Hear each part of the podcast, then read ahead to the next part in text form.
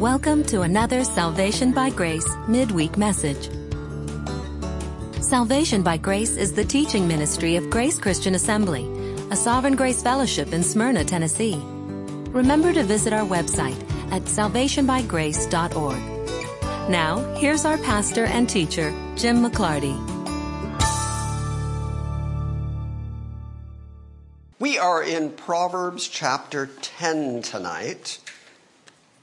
Proverbs chapter 10 starts the next big section of Proverbs. When I say it's a big section of Proverbs, it includes 375 individual proverbs or individual sayings. The first nine chapters were kind of long treatises on good versus evil. Now we're going to get into more of what we think of when we think of Proverbs, more kind of short, pithy sayings most of these sayings fall into the category of being couplets. And those couplets oftentimes are contrasts, or they're saying the same synonymous thing. If you want the big theological terminology, they are uh, antithetical parallelism. Use that phrase in a sentence later, impress your friends. Or synonymous parallelism, which is just a form of Jewish poetry.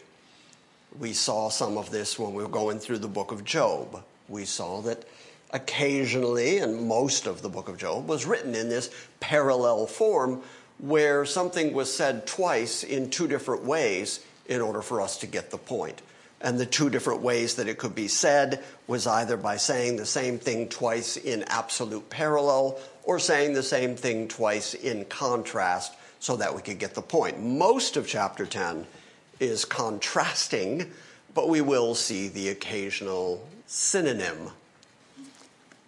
Chapters 10, 11, 12, 13, 14, and 15, all six of those chapters, continue the theme that we've already seen in the first nine chapters. It's more of the advantages of being righteous and a call to abhor evil and not follow the ways of sin. And you're going to see that for the next six chapters before we get into kind of basic life lessons. And if you're anything like me, and I really, I hope to God you're not, but if you're anything like me and you have that kind of systematic mindset, if you like your theology to be laid out for you systematically, which I do, then this part of Proverbs will kind of drive you crazy because Solomon says things, little couplets, introduces a topic, here's the subject, and then he goes on to just completely other things. And then comes back to the same topic later. We'll use not just a parallel line, but we'll say the same thing again. Here, here's what I'm talking about.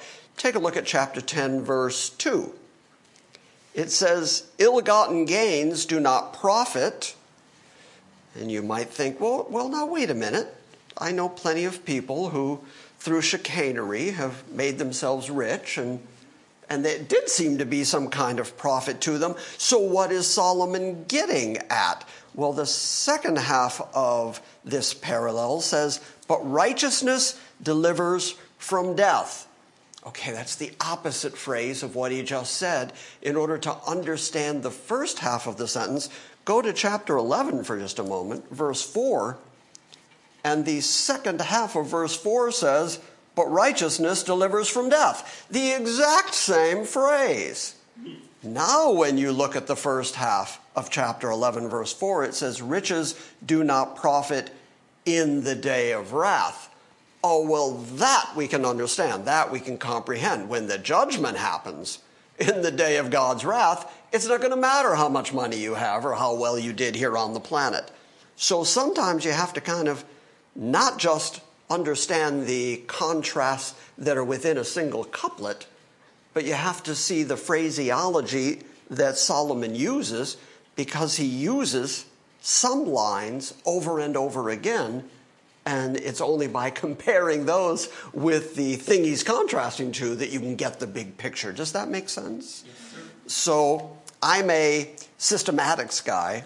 I wish that he had gone to like the topic of gain, you know, and then said everything he had to say about money and gain and working hard and then I would know, okay, on the topic, that's what Solomon thinks about that. And then we can move on to the next thing.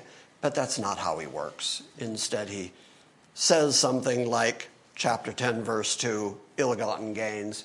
And then he doesn't get back to it until a chapter or two later. And then by comparison, we get a better sense of what he's saying. Now, I will also say that even though I have read through this series of couplets in chapter 10 and read through them over and over again and read some commentaries, tried to understand what's being said here, I am completely open to any of your interpretations as well, because much of what Solomon says here kind of begs for understanding and interpretation. For instance, we read last week about paying attention to an ant. And then he tells us that the ant, though he doesn't have any boss, still knows enough to lay up a side for himself. If you just look at it on its face and just read it for what it says, that it says ants are really good insects. But we know that Solomon's saying more than just, gee, I admire ants. He's saying we ought to conduct ourselves in a certain way based on how ants work. And so there is a certain amount of interpretation that's necessary to understand each of these individual couplets. And I'll give it my best shot, but you are also welcome to say, well, doesn't it mean this? And doesn't it also imply this? Because I think Solomon is expecting his audience to draw meaning from what he's saying. He's expecting that his short, pithy statements will inspire deeper consideration.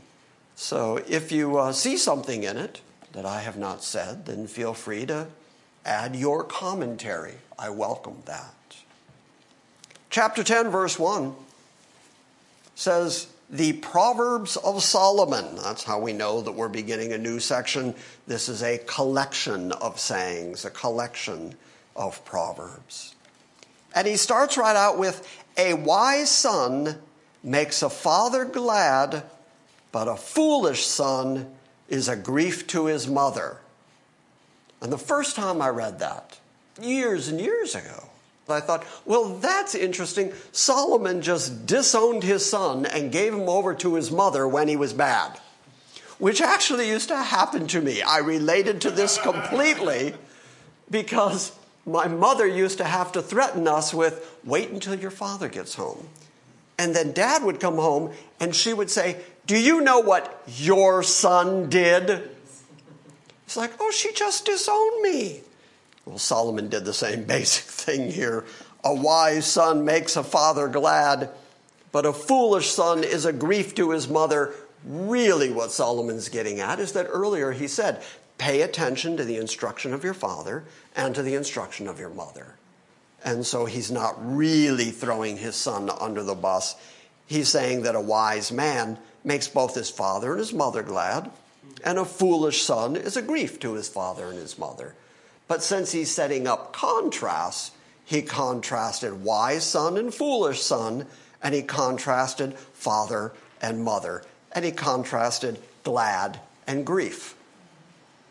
I'll add a comment on that. Please do. I think that uh, worry is a backdrop to both ends of that because every father wants to know of his son, he knows what he's doing, he doesn't need my help, he'll be okay, I don't mm-hmm. have to worry.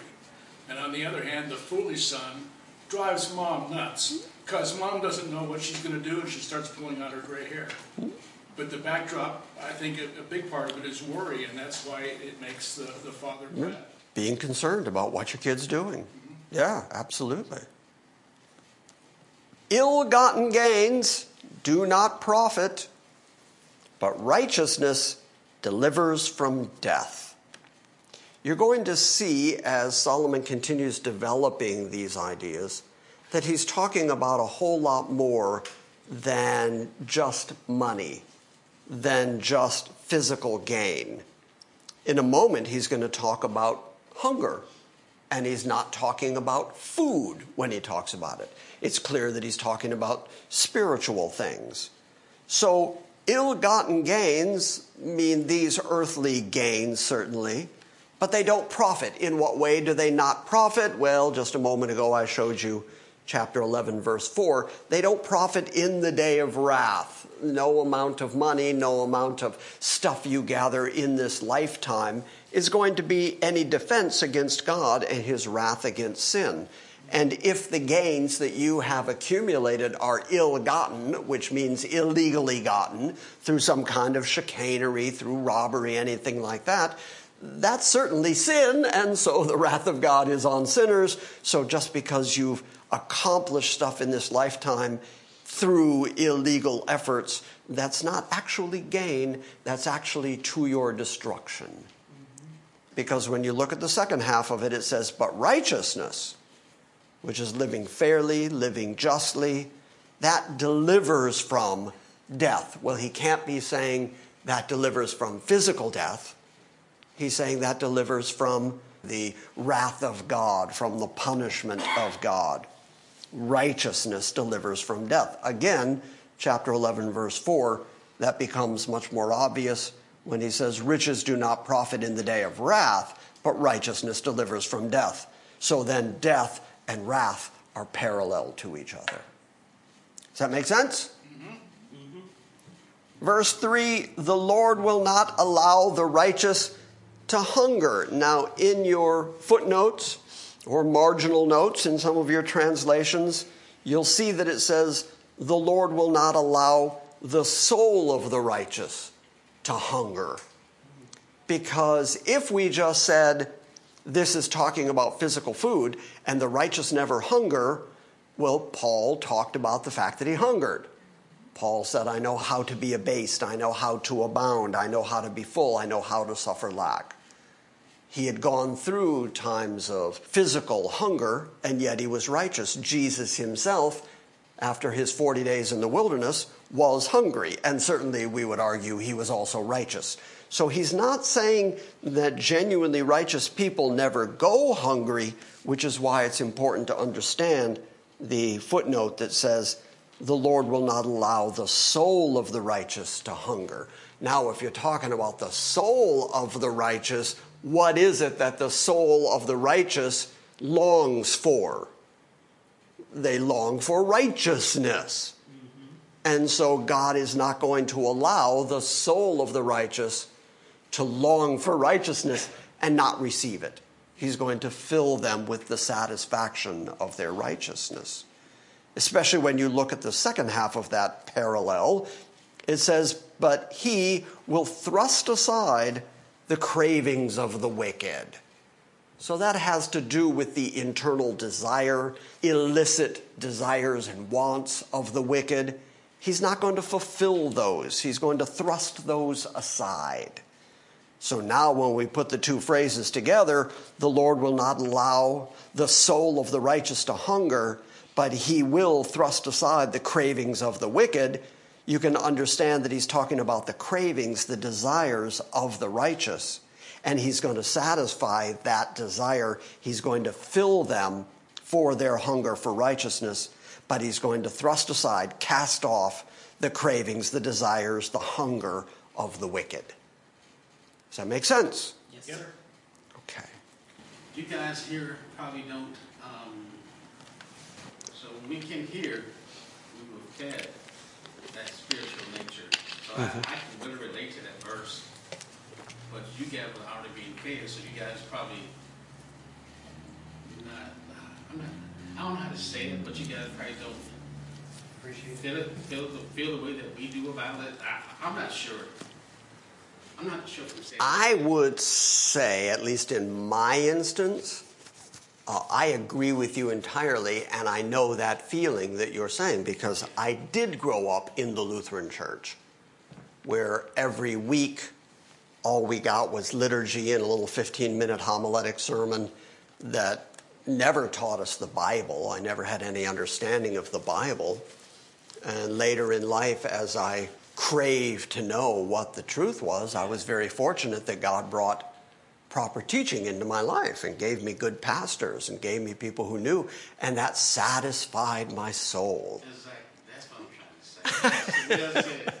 Okay, well, yeah, I relate to that entirely, and I'll bet you we could go around the room and people would say the same thing. I guess I was trying to say you guys are used to it. Yeah, you just kind of get used to it, and yeah. And you start thinking this is all we get, and meanwhile you're starving to death. Yeah. Verse 4 Poor is he who works with a negligent hand, but the hand of the diligent makes rich. Okay, that's a basic truism that kind of introduces a subject that Solomon's going to touch on several different times, which is it's good to work when the work is available. When you're young, be diligent. During your good, healthy working years, work hard, lay aside, be prepared for what's coming. And so, a person who works with a negligent hand can be likened to somebody who does go to work occasionally, but then they just fritter away whatever they've worked on. They're not putting anything away, they're not planning for the future. Whatever your hand finds to do, not only should you do it with all your might, but you should do it as unto the Lord. Well, this is the same idea. If you have work, if you have the opportunity to do work, if that work is going to bring some gain into your life, it's going to bring food into your life, it's going to bring riches, money into your life, then you ought to be diligent with what God has put in front of you. But you're going to end up poor if when you work you go there negligently. Amen. But on the opposite extreme, but the hand of the diligent makes rich. So if you have the opportunity to work and you go and do your work and you work diligently and you lay aside and you plan for the future, then that is going to make you rich. That's going to benefit you in the future. That's going to create an environment around you, which Solomon's going to talk about more in a moment. That's going to create an environment where you're safe. In fact, it becomes for you a fortress. So it protects you from the onslaughts of the world. Verse 5 then. This is very much like verse 4. I wish Solomon would just stay on topic like this more frequently. He who gathers in summer is a son who acts wisely. What he's saying there is during the winter when nothing's growing, that's not a good time to go out and gather. But during the summer, that's the harvest period. That's the time when a son ought to go out and gather. But he who sleeps in the harvest is a son who acts shamefully. So that's why a moment ago I said, when you have the opportunity to work, when the opportunity is right in front of you to go and be diligent in order to improve your lot in life and provide for yourself, if you don't do that diligently, that moment may pass you by. So when it's harvest time, when it's summer, then the person who goes out and diligently gathers stuff, that's wisdom. It's like, oh, this is available now. The work is available now. The food is available now. And if I work hard and gather enough food, that will get me through the winter mm. and I'll be fine. But he who sleeps in the harvest is a son who acts shamefully. It's a shame when people don't take care of themselves, don't provide for their family. That idea, even again, Paul carries it into the New Testament and says if a man doesn't work, he doesn't eat. And so it is important in Solomon's mind that we take advantage of the opportunities to go out and diligently work, to lay aside, to plan for the future. And if you don't do that, then that's a shame for you because men were made to get out there and work. Verse 6 Blessings are on the head of the righteous, but the mouth of the wicked conceals violence. That phrase, the mouth of the wicked conceals violence, is another theme that Solomon is going to touch on time and time again. In fact, if you look down to verse 11, you'll see the mouth of the righteous is a fountain of life, but the mouth of the wicked conceals violence. So let's talk about each of those phrases. Blessings are on the head of the righteous means that people who do righteously are going to be blessed by other people. When they see them, when they encounter them, when they interact with them, they're going to bless them. Janine has a phrase that she uses frequently that I like, where when people are going through a tough time or when people are doing a good thing, when people are acting appropriately, she will say almost under her breath, but she'll just say, Oh, bless them. Okay, what has she done? She's basically put a blessing on them. That's what Solomon is talking about.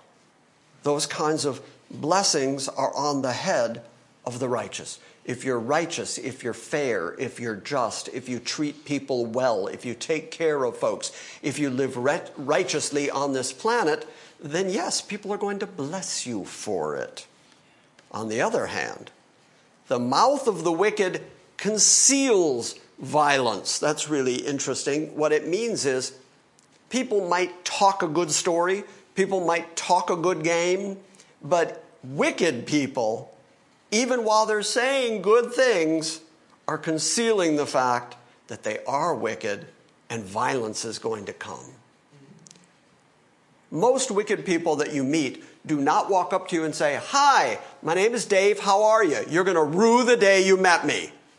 That, that virtually never happens. That would make it a lot easier. It would make it a lot easier. If people would just do that, then we would know. Instead, what they do is usually conceal violence. They usually act like they're one of us. But eventually, the thing that they've concealed, Solomon is going to tell us, that's going to become openly known. But their lips conceal it.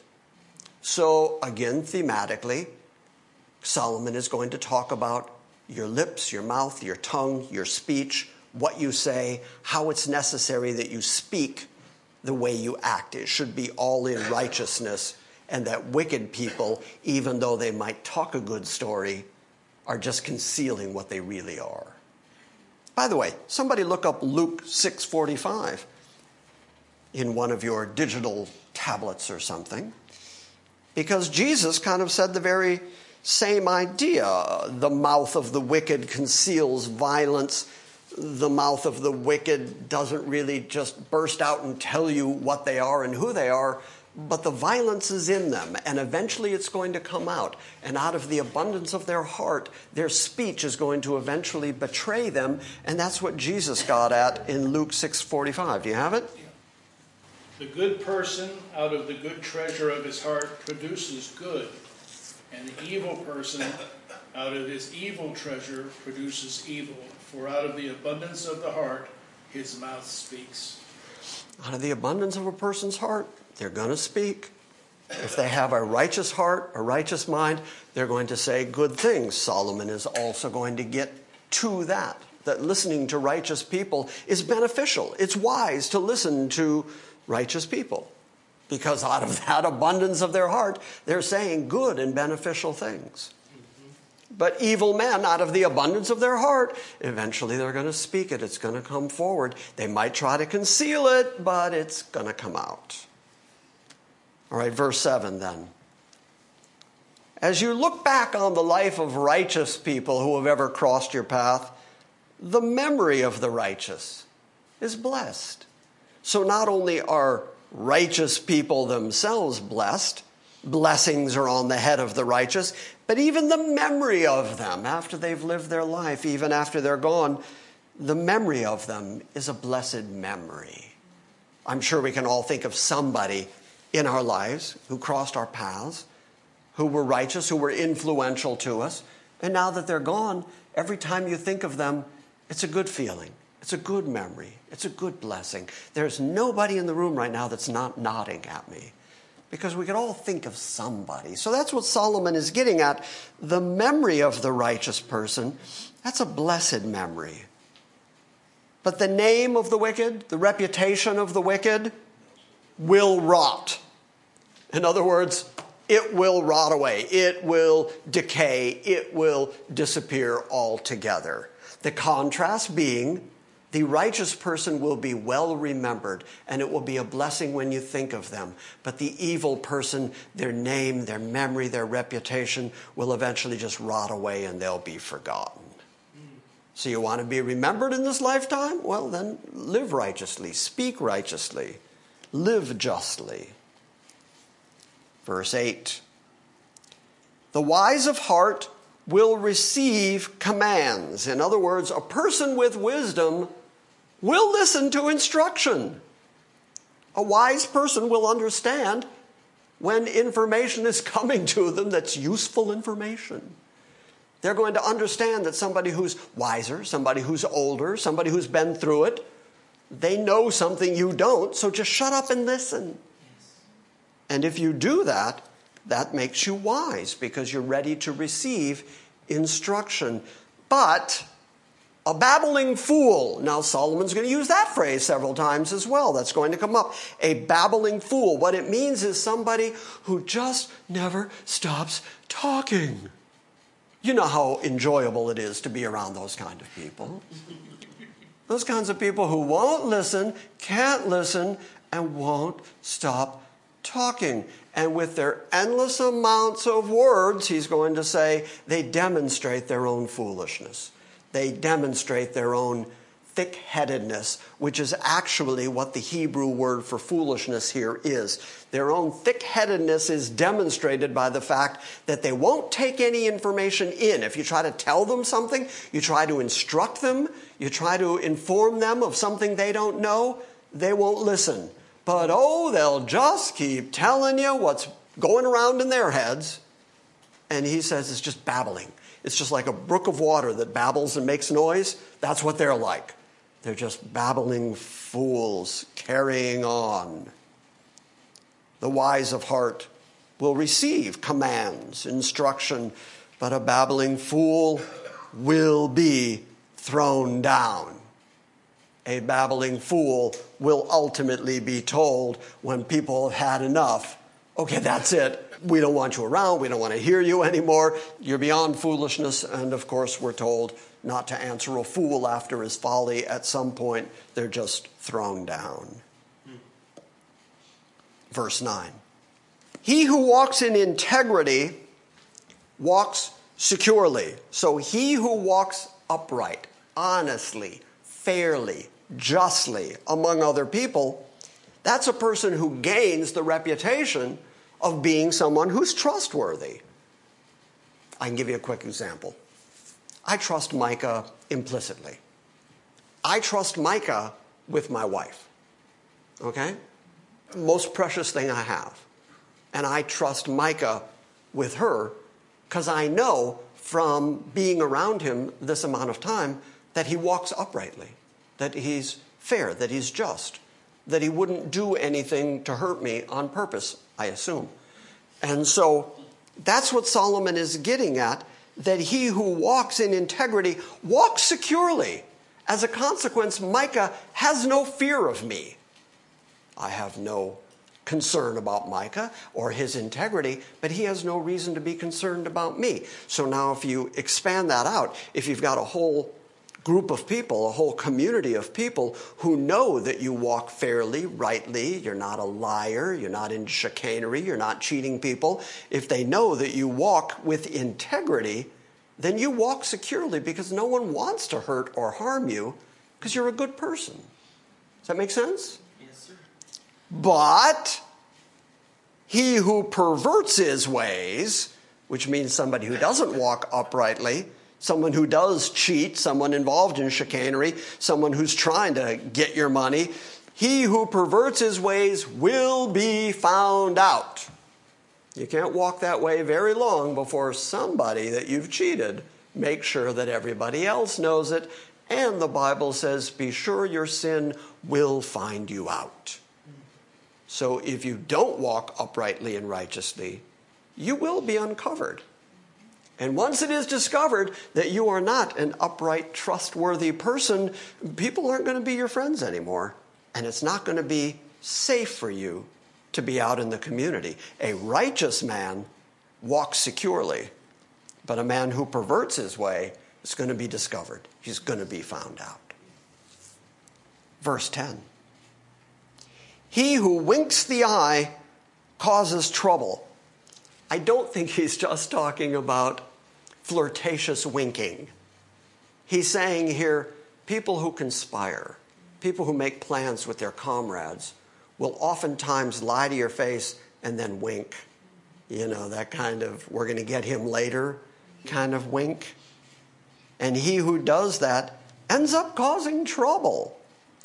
And a babbling fool will be thrown down. Okay, we've already seen that phrase. A babbling fool is going to be thrown down. Somebody who talks all the time is going to end up not walking securely. He's going to be found out. He's not going to listen to instruction. And ultimately, he's going to be sent off. He's going to be thrown down.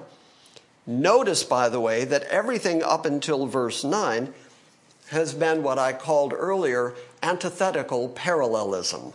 In other words, every one of these phrases has been this, then the opposite, this, then the opposite.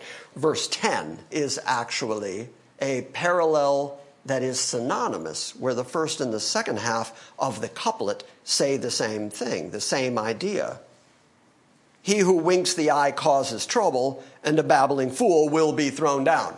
Those are both saying the same thing. People who are up to no good, people who are continually talking instead of listening, people who are not wise because they won't understand instruction, are the kind of people who will make evil plans and wink the eye and be up to trouble. That's just a consistent personality profile. So then, verse 11 the mouth of the righteous is a fountain of life. In other words, an upright person, a person who walks in integrity, is somebody you should listen to because their words are a fountain of life. They're going to say things you need to know. They're going to give you instruction that's helpful. I was the kind of kid growing up who always had to test everything. I drove my mother crazy. Right up until the day that we were, and this, by the way, is a true story, until the day that we were walking through a greenhouse in Texas and we walked past several cacti. And my mother instructed us don't touch that, it's sharp. So I reached out and grabbed it because I had to test everything my mother said. When she said about the stove, don't touch that, it's hot, I burned my hand. All true, because that's the way I was. Solomon says here, the mouth of somebody wise, the, the mouth of somebody like my mother, who already knew, who was trying to pass on helpful information to me, if I had listened to her, I would have saved myself a lot of pain, a lot of trouble. But instead, I had to test everything. But the mouth of an upright person, a person of integrity, a person who knows what they're talking about, is actually a fountain of life. So if you listen to them, you can prevent a whole lot of pain, a whole lot of trouble a whole lot of difficulty. All of us who are adults will tell our children, now listen, I'm going to help you out here. I've been through this already. I've already been where you are. Trust me, I can keep you from trouble. Do this, this, and that. Some children will listen. Some children, like me, will not. But still, Solomon will say, an upright, a righteous person, a person of integrity, is somebody you can trust, somebody who's honest, and somebody who's going to tell you things that lead to quality of life. So pay attention to them. The mouth of the righteous is a fountain of life, but the mouth of the wicked, here's that phrase again, conceals violence. So the mouth of the wicked is always lying. The mouth of the wicked is concealing their own wickedness. But as we know, that's going to be revealed. It's going to come out because people can't they can't lie forever. I remember years and years and years ago in California, I remember hearing the phrase, to be a good liar, you have to have a really good memory. Because you have to remember what lie you told to what person. But if you just tell the truth, if you walk uprightly, if you're honest with people, you don't ever have to be afraid that maybe you told somebody something and you got to remember what it was you said. You just always tell the truth.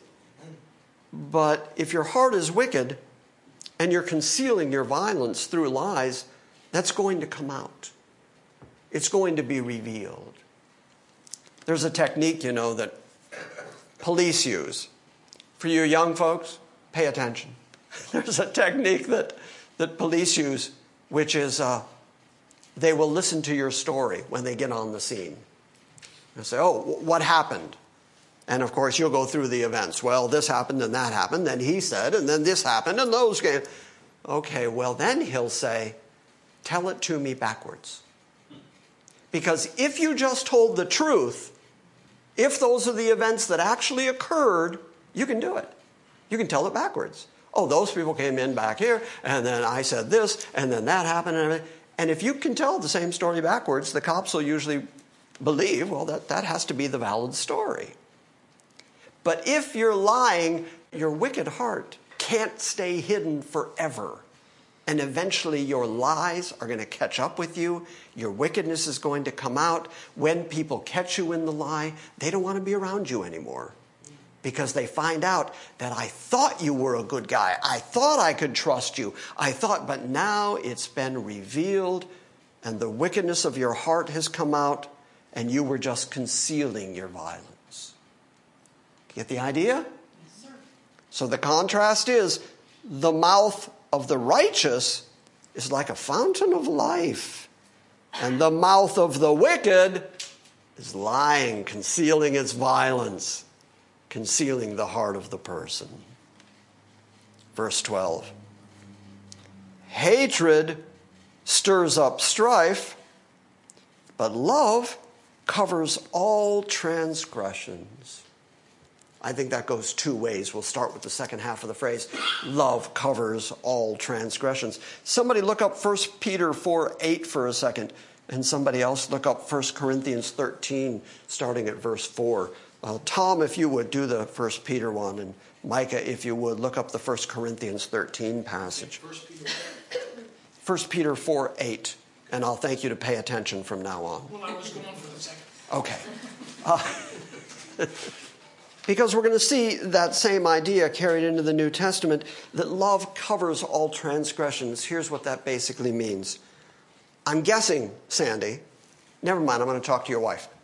I'm guessing that your children, just because I think she's probably more compassionate, your children have probably at some point done something that you disagreed with, right? Yeah. Did you ever forgive them? Why? Because you love them. And that love for them covers those transgressions. Even though they may have had to pay a price for the transgressions, ultimately they're forgiven. And sometimes you kind of size it up and say, okay, is this really worth having a big to do about? Or is this something that I can just let go because I love them? Well, that's the idea here. Hatred between people, hatred between humans causes all kinds of strife. It can't help but do that. It causes differences. It causes dissension. It causes blame. It causes finger pointing and arguing with each other. That's what comes from disliking one another. And that's why there's so much emphasis in the New Testament, in Christianity, on loving each other because there's not supposed to be strife within the body. There's supposed to be camaraderie and forgiveness within the body, so there's supposed to be love. By this will all men know that you are my disciples, by your love one for the other. And that kind of love is going to cover the transgressions. And so if you love each other and somebody that you love within the body offends you, you can forgive that offense. You can get past that rather than using that as an opportunity to stir up strife and cause problems. Remember what we read last week or perhaps the week before that there's six things that the Lord hates and the seventh is an abomination. And that seventh one, do you remember what it was? Causing dissension, stirring up strife among brethren. And so hatred causes that kind of strife and dissension, and God hates that. So, what's the solution for that? Loving one another. Because if you love each other, that covers all kinds of transgressions. You're more willing to forgive each other if you love each other.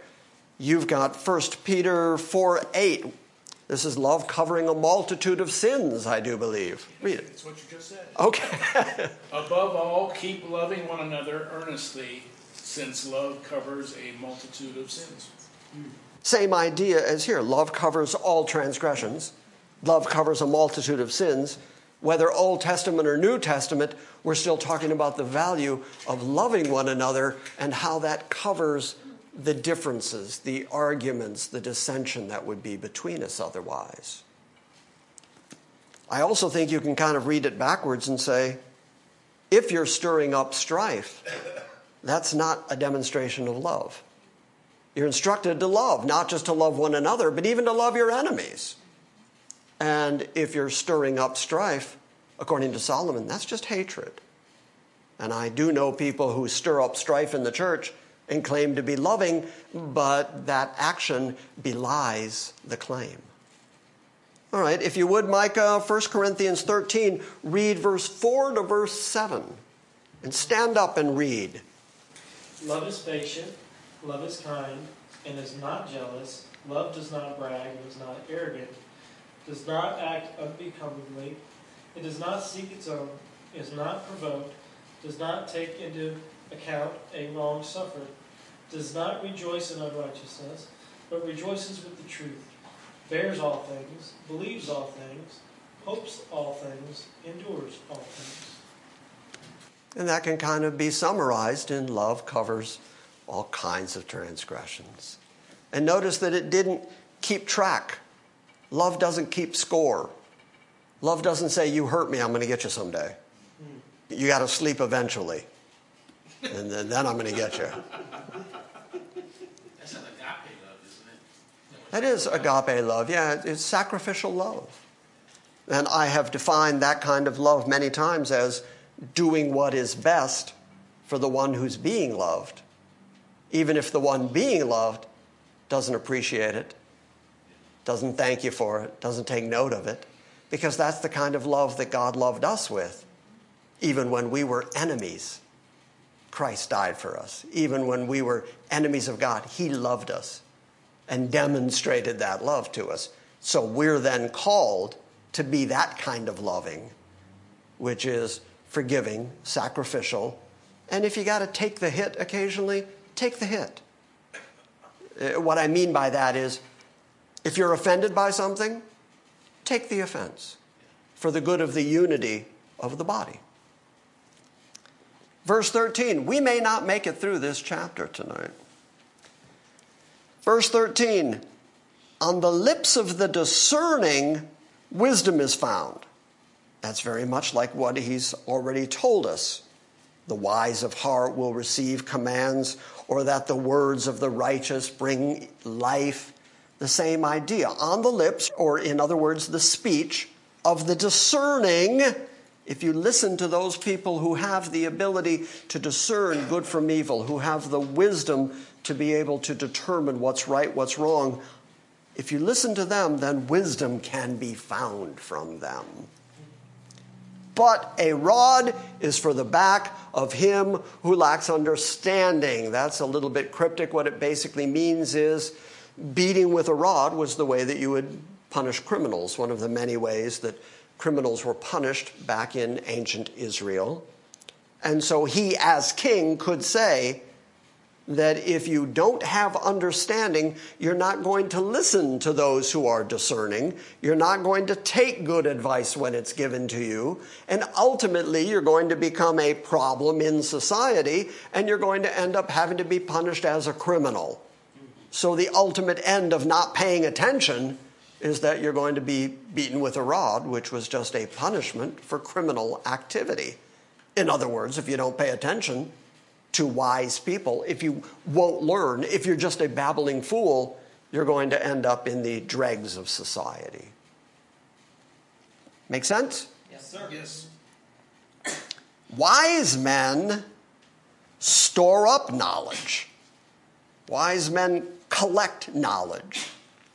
Wise men can't wait to find out what proper living looks like, what proper discernment is.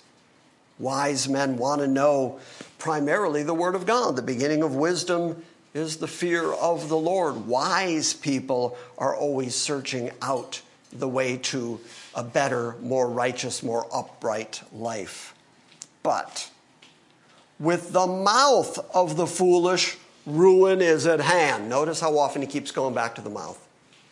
He keeps going back to babbling fools. He keeps going back to the inability of unwise people to listen, to pay attention, but boy, they sure talk. Yeah. They can't wait to tell you what they think. And what they're going to say is ruinous. The mouth of the foolish brings about ruination. With the mouth of the foolish, ruin is at hand. Verse 15 The rich man's wealth is his fortress. I mentioned this maybe a half hour ago. That what Solomon is getting at is that when you have the opportunity to work, you should work, you should take advantage of it, but then you should also lay something in store so that you can build up for yourself what you need during the time of winter, during the time when work is not available to you. So, not only should you take advantage of the times when you can make gain, but then you should hold on to it so that you have it when you need it. And then that becomes what he's saying is like a fortress around you. You're less likely to be hurt if you have something laid aside in store. But if you don't have anything laid aside in store, you don't have a protection around you. So the ruin of the poor is their poverty. Now, that Hebrew word for poor right there means more than just economically poor, but it means the people who haven't listened to the advice that led to someone being a rich man. There's the proper advice, the righteous advice that leads to proper wealth, which becomes a fortress, and the people who don't pay attention to that become what he's describing as the poor. And that's to their ruination. The ruin of the poor is their poverty. And their poverty came about because they weren't diligent when they had the opportunity to work like I said, again, I wish Solomon would just stay on topic all the way through here.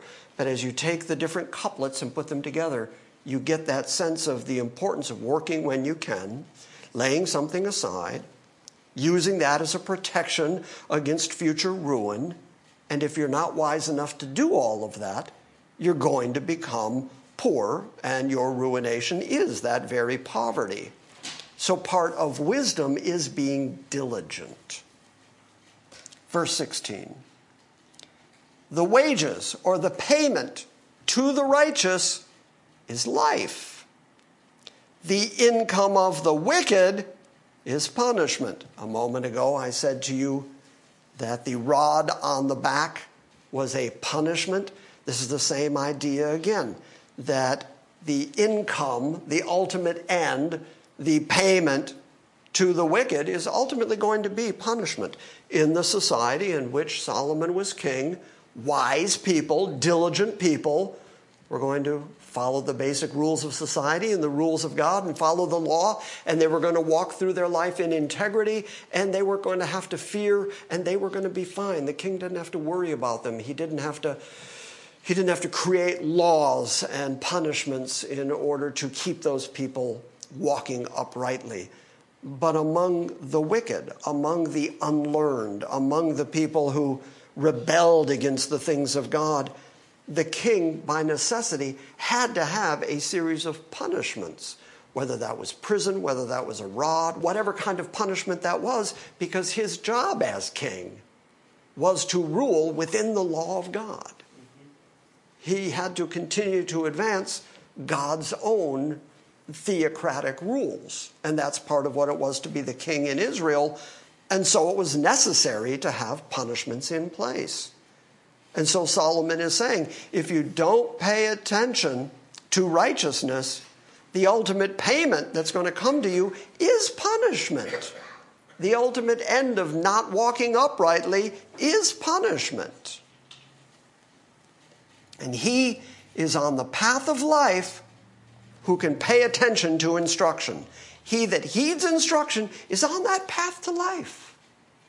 But he who forsakes reproof goes astray. So, one more time, the contrast is between forsaking reproof and heeding instruction. Solomon says that if you pay attention when someone who knows more than you, who's upright, who's righteous, when he instructs you, pay attention to it.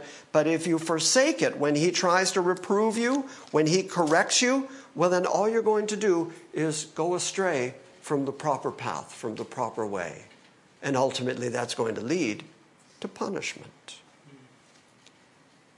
So, all right, we started on time with the promise that we would end on time. And so we will stop right there at verse 18, where he's going to again visit the same idea that he who conceals hatred has lying lips, and he who spreads slander is a fool. We'll pick up right there next week. Are you seeing the wisdom of what Solomon is saying so far? Yes. I, again, after these many years, and it had been a number of years since I had really looked at the Proverbs closely again, and I've really enjoyed doing it again. I have found an instruction that is as relevant today as it ever was in Solomon's day. I think the basic instruction of work when you have the opportunity, lay things aside, be ready for the the day of calamity, be prepared, it'll act like a fortress for you. That's just really good financial advice. That's something that you would want to teach your child. Just do the right stuff, pay attention when you have an opportunity to work, just put some money aside. But then at the same time, the instruction about how important it is to walk uprightly and how you can walk in that sort of integrity and people will respect you and you have nothing to fear but that if you walk in wickedness and lying with an evil heart, no matter how well you try to cover it up with your flattering words and nice speech, eventually it's going to come out. Everybody's going to figure that out. That's as true today as it's ever been because human nature is human nature and people have not changed through all these years. And so that advice of what it is to be upright and righteous is completely valid today. Make sense? Yes. Yes. Okay. Questions about that? No? All right then. Say goodbye to the. Oh, by the way, I got an email the other day because I can't get away with anything. I got an email the other day from someone who said, Why have you taken to calling us the internet congregation? You used to say, Say goodbye to the internet people.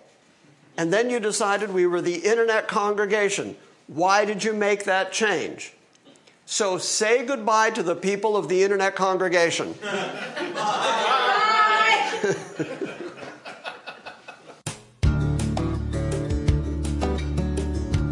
Thank you for listening to this week's Salvation by Grace message. We welcome your feedback and encourage you to visit our website at salvationbygrace.org. And we invite you to join us next time when we gather around the Word and study the sovereign grace of God.